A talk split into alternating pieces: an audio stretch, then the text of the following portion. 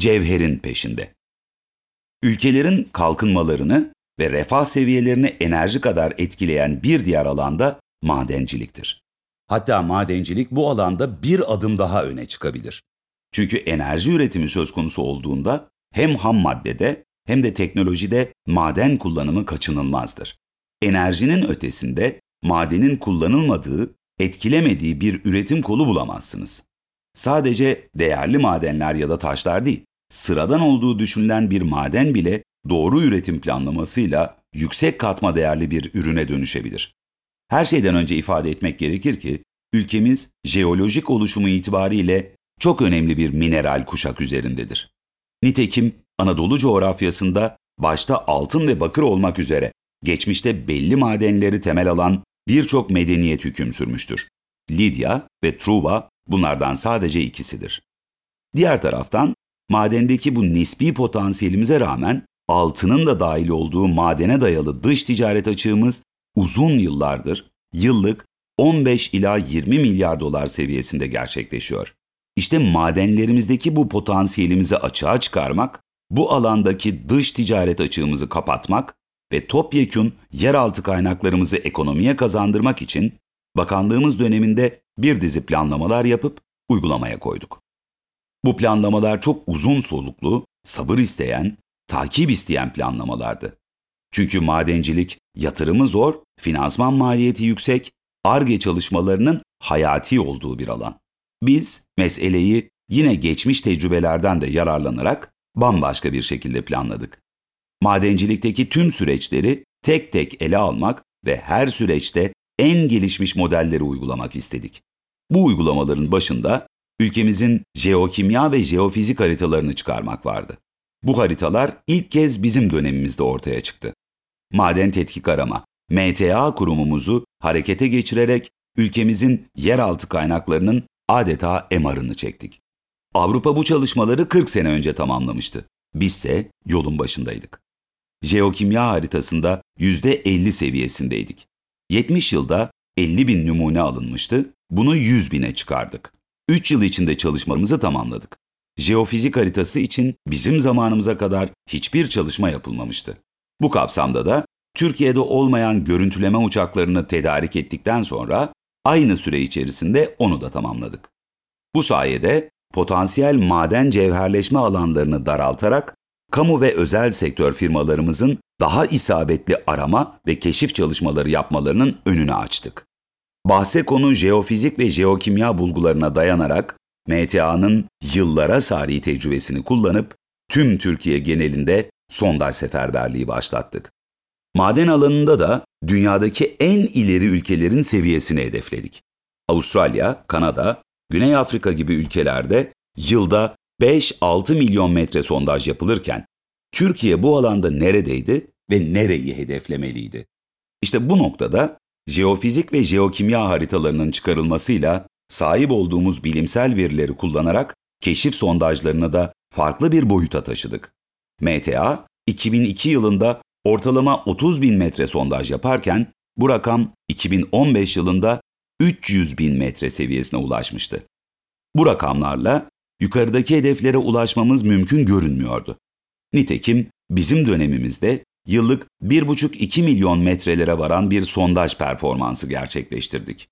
Özel sektöründe önünün açılmasıyla gerçekleştireceği yıllık toplam 2 ila 3 milyon metrelik sondaj rakamlarıyla Türkiye maden sektöründe dünyada en yukarılara doğru ilerlemeye başladı.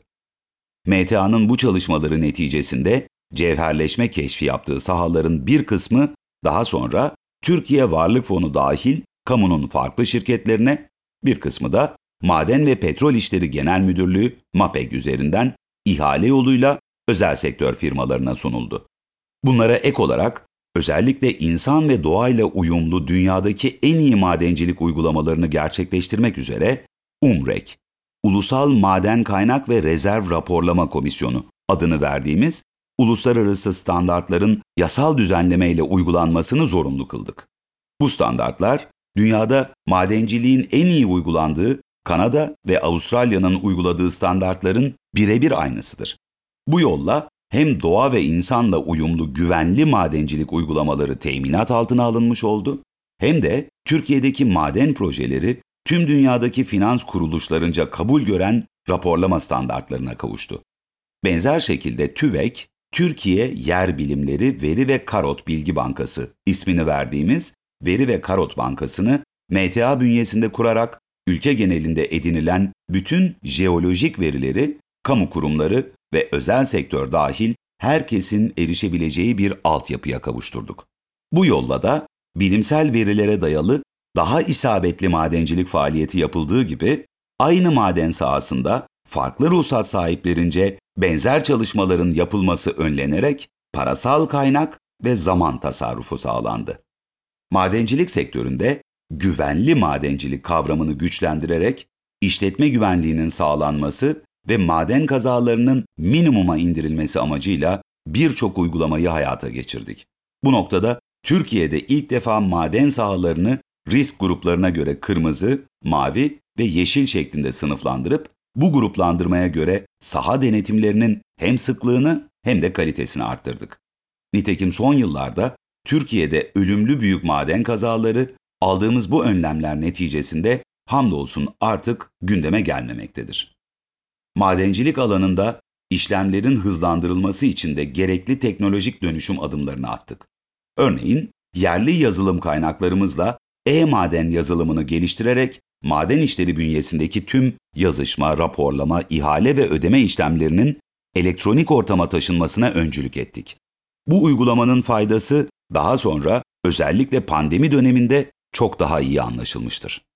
Son olarak da madenciliğin GSYH içindeki payının artmasına ve cari açığın azaltılmasına katkı sağlayacak maden varlıklarımızı katma değeri yüksek ara uç ürünlere dönüştürecek ve tesis kurulumuyla istihdamı artıracak yeni ihale modellerine ilişkin çalışmaları ve teşvik mekanizmalarını hayata geçirdik.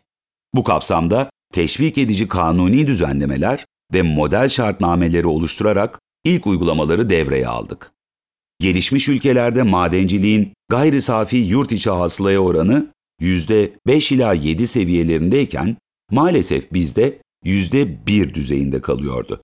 Önemli bir maden potansiyeline sahibiz. Ancak gerek madenlerin tespitinde, gerek çıkarılmasında, gerekse çıkarılan cevherin işlenerek mamul ya da yarı mamule dönüştürülerek katma değer üretiminde gideceğimiz çok yol var. Attığımız adımlar ve yapılacak ilave çalışmalarla bu oran 6-7 kat büyüyecek inşallah.